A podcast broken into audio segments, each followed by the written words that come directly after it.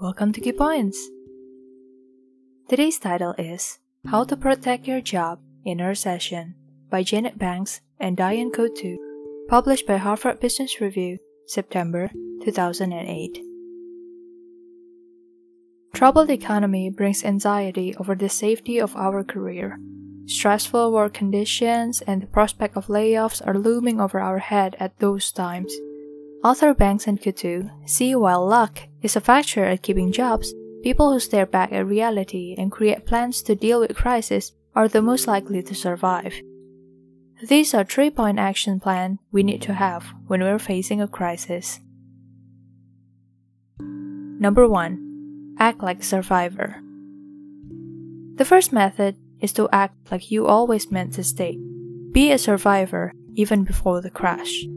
This could mean to stay lighthearted, fun, and confident at work. People are more likely to engage in and ask for help from coworker who is more congenial and radiating positivity rather than a capable but always grumpy one. Focusing on the future can also help you act as a survivor.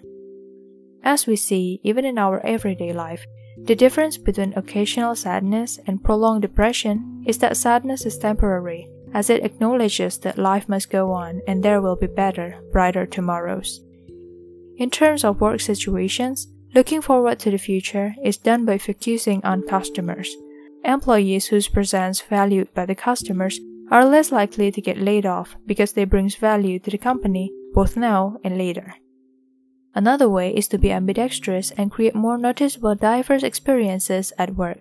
Layoffs emptied out positions you may have the chance to display your secondary capabilities at. Reorganizations demand versatility, and having a collection of hats allow you to fit in more roles than you originally assigned to. Step number two give your boss hope. Crisis times are tough, not only for you, but moreover for the leaders. Changes are inevitable, so resisting and being hard on your bosses are not going to help anyone. On the contrary, showing empathy for people more powerful than you can be worthwhile. People who bond better with their superintendents and colleagues demonstrate invaluable maturity trait thus making them more likely to be kept employed. And number three, became a corporate citizen. It is in Woody Allen's words that 80% of success is showing up.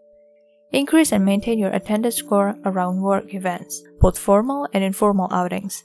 Being visible gives your bosses to remember and take notice of you, your work, and your enthusiasm towards the company.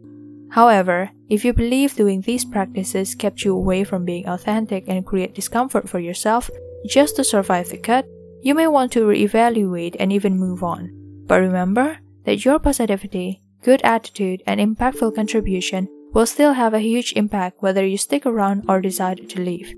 A resignation that is done gracefully almost guaranteed you good references and referrals to help you land on the next door of opportunities ahead.